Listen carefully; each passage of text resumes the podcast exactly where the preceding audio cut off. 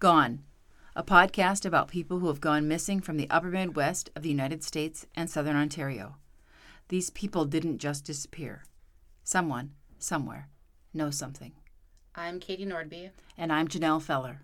These are the stories of Peter Ackerman and Hang Lee.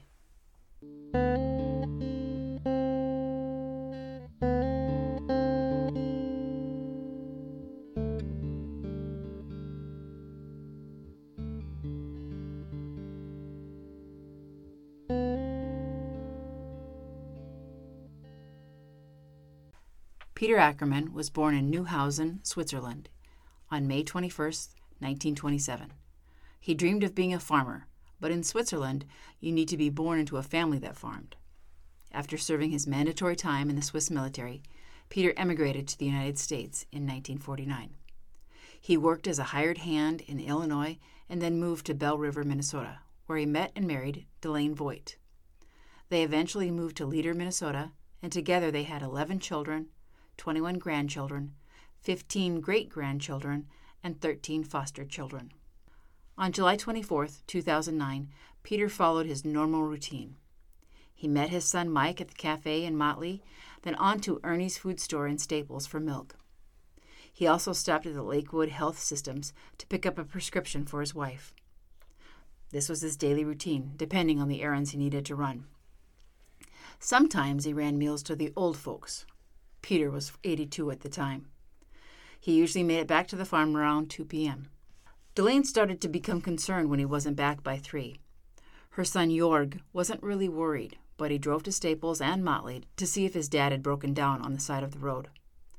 The Ackerman family had a wedding rehearsal dinner for Peter's granddaughter that night, so Jorg returned to the farm in time for the celebration. There was no sign of Peter. This wasn't like him. He would call his wife if he was going to be late, and he wouldn't miss a family event. Jorg received a call that someone had spotted his dad's 1995 light blue Chevrolet Caprice wagon. It was in a mud hole off of Cass County Road 32.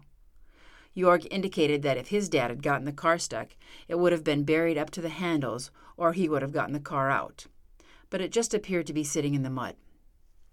His dad's walking cane and the keys to the car were missing. Peter would not have been able to walk very far because he had had several hip surgeries. Word spread that the car had been found, and neighbors started to show up and search for Peter. By the time the police arrived, there are people walking all around, looking through the car, touching the car, before searching the area. There were so many prints on the car that they were not able to fingerprint it. If there was any evidence, it would have been trampled into the mud. The wedding was held on Saturday, but Delane wouldn't go. She waited by the phone in case Peter called. He never did.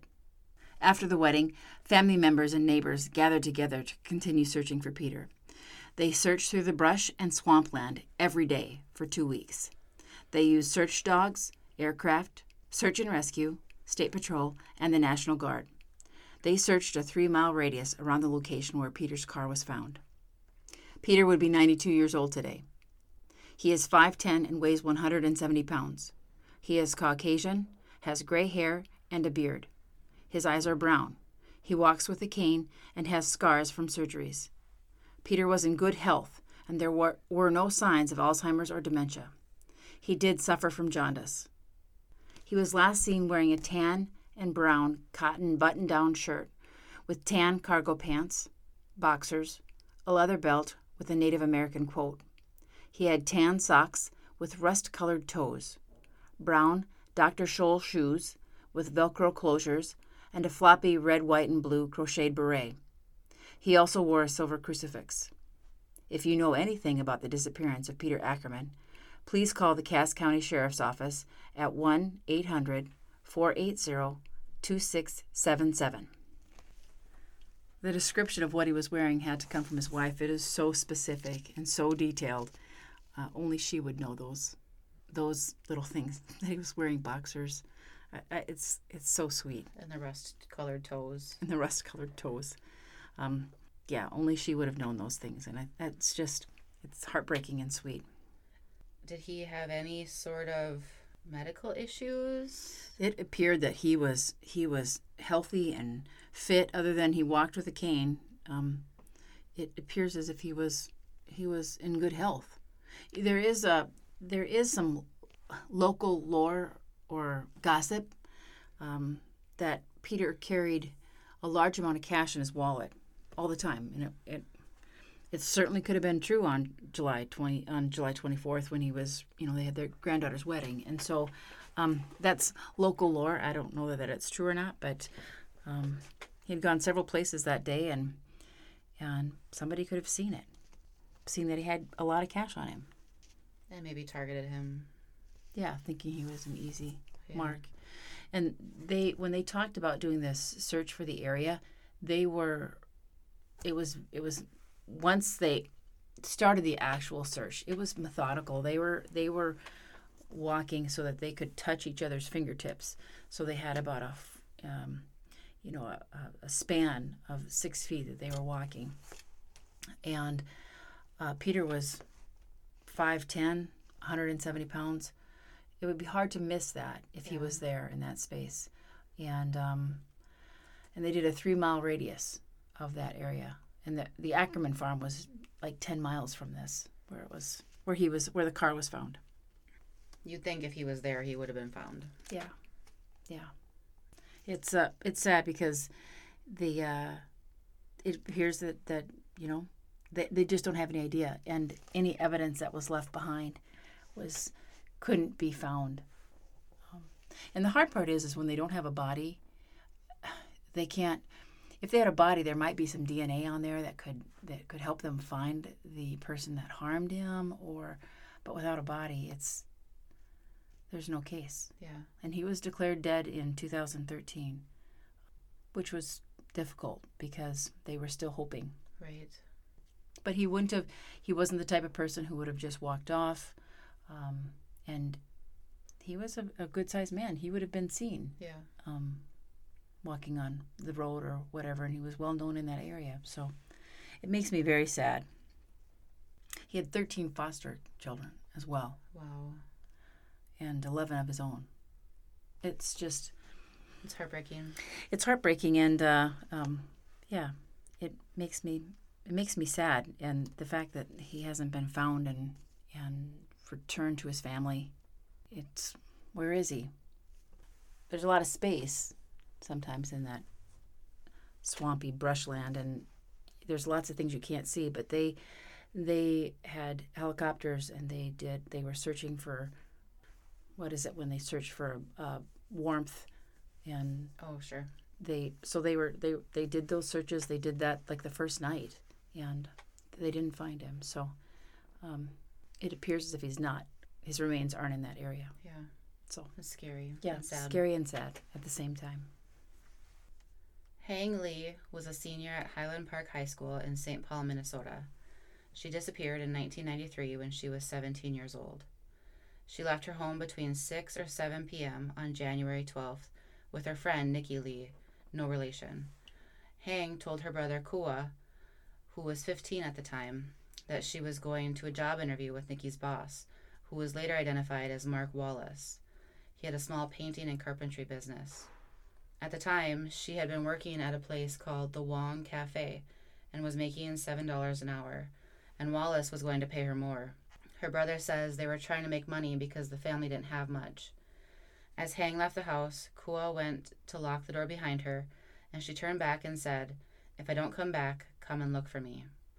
Kua went to sleep around 10 p.m., and when he woke up at 1 a.m., he realized that Hang hadn't knocked on the door to be let in. He looked outside, and there were no footprints in the snow in the parking lot of the building. He said he had a feeling that kind of crawled up my neck, but I was still a kid and I didn't know what to do. The next day at school, Kua asked Nikki if she knew where Hang was. She said she didn't know. Hang's mother reported her missing a few days later. Hang was a little girl when her family came to St. Paul from a refugee camp in Laos. They didn't speak English at the time, so that could be the reason reporting was delayed. Nikki initially told authorities that Hang left in a car with an unidentified young man. She later changed her story and said Hang had gone to a job interview with Mark Wallace, who she also worked for. Nikki said she lied because she thought Hang had run away and wanted to protect her, and also because her boss, Wallace, told her not to tell anyone what really happened. Nikki said Wallace picked them up in a white pickup truck and mentioned going to a casino. It was snowing pretty bad, and Nikki told him that they had school the next day. On the way back, Wallace switched vehicles for some reason. They all got into his 1988 tan or silver Chevy Cavalier. Nikki told police that Wallace said he'd drop her off first and then hang because she lived closer to him. Nikki said she got out of the car and looked back. She saw Hang, who was sitting in the back seat, get into the front passenger seat. That was the last time she saw her friend and has no idea what happened to Hang. When police questioned Wallace, he said he dropped Hang off at Rice Street and Wheelock Parkway, which was the Wong Cafe where she worked. Hang's boss at the cafe said she called her the night she disappeared and told her she had an interview somewhere else. It wasn't reported that anyone at the cafe saw Hang that night after Wallace said he dropped her off there. Wallace and Nikki both hired attorneys and stopped cooperating with police. At the time of Hang's disappearance, Wallace had been out of prison for about a year and a half after he was convicted in two criminal sexual conduct cases. One in March 1987 in Cottage Grove with a 16 year old girl that he promised a job interview to. He raped her and told her he would kill her if she told anyone.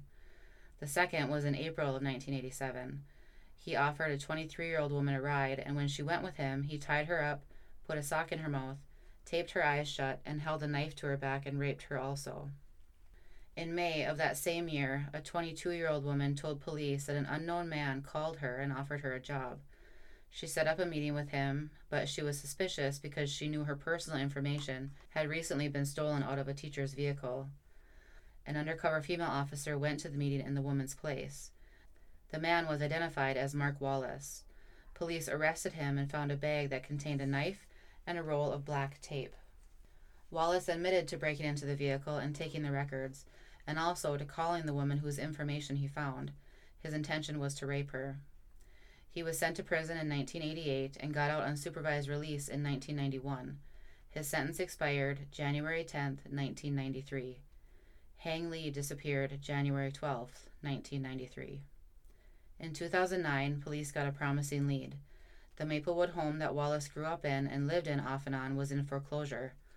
Once Wallace moved out, the sheriff's office got permission to conduct a cadaver dog search of the property. Three dogs showed interest in an area on the back wall of the garage. After a ground probe was used to allow any odors to rise up through the ground, each dog, one at a time, gave alerts that indicate the presence of either human bone, blood, or human flesh in the area. The garage had been built in 2004, about 10 years after Hang disappeared. A warrant was granted to drill holes in the garage floor to probe the soil underneath so the dogs could pinpoint the exact location of evidence. When the dogs came back for that second search, most failed to indicate an alert for human remains. In 2016, Wallace was stopped by the police, but he ran. When his vehicle was later spotted at a hotel, he wouldn't let them in. Police eventually kicked the door in. They found a 20 year old woman frozen in fear. She had been staying with Wallace, who was the father of one of her high school friends, in exchange for housework because she didn't have permanent housing. The woman asked him about Hang Lee's case, and he became verbally and physically abusive. He told her she entered my business and never came out. He said he would do the same thing to her as he did to the girl from St. Paul, and that he knew how to get rid of blood and can cut through bone. Wallace was arrested, and he had numerous active warrants on domestic assault charges. Wallace has long been a person of interest in Hang's disappearance. Police say the investigation is still open. It's one of St. Paul's oldest missing person cases. The investigations into her disappearance fill nine binders in the St. Paul Missing Persons Unit where Hang's photo is taped to the wall. Officer Benny Williams said, We look at it and it's like incentive for us to figure this out. We look at it every day.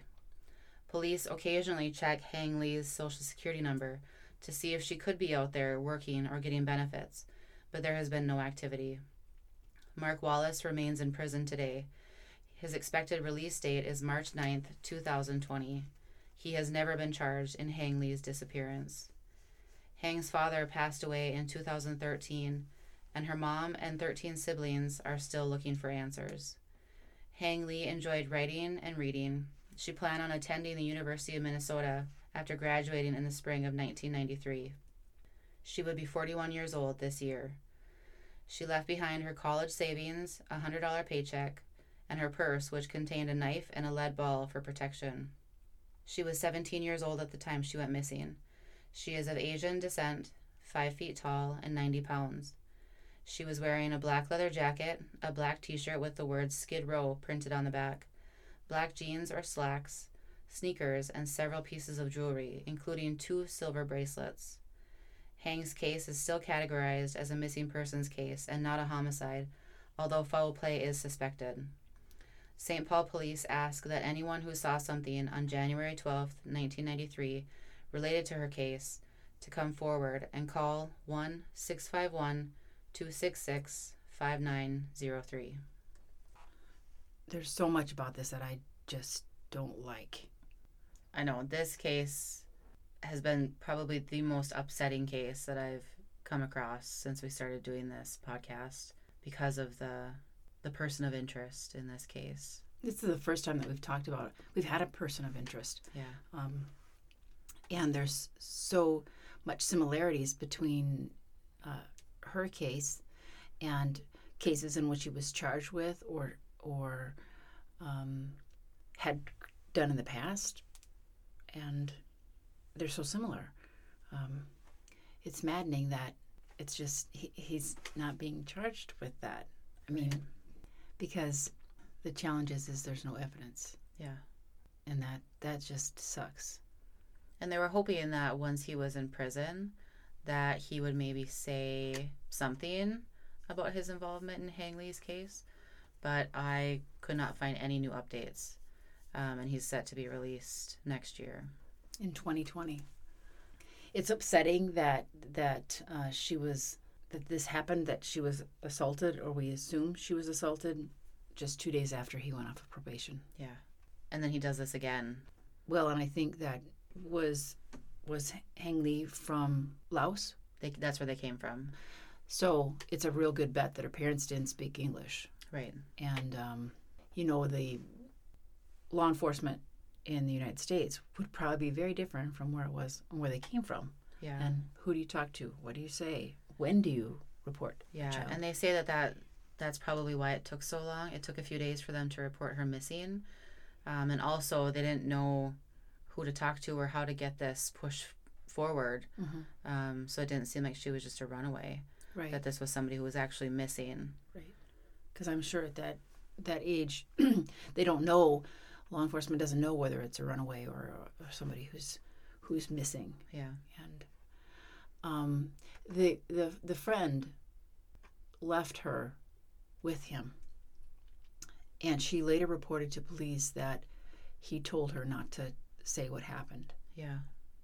Then she quickly got a lawyer. And stopped cooperating with police. That just feels terrible. It does feel terrible.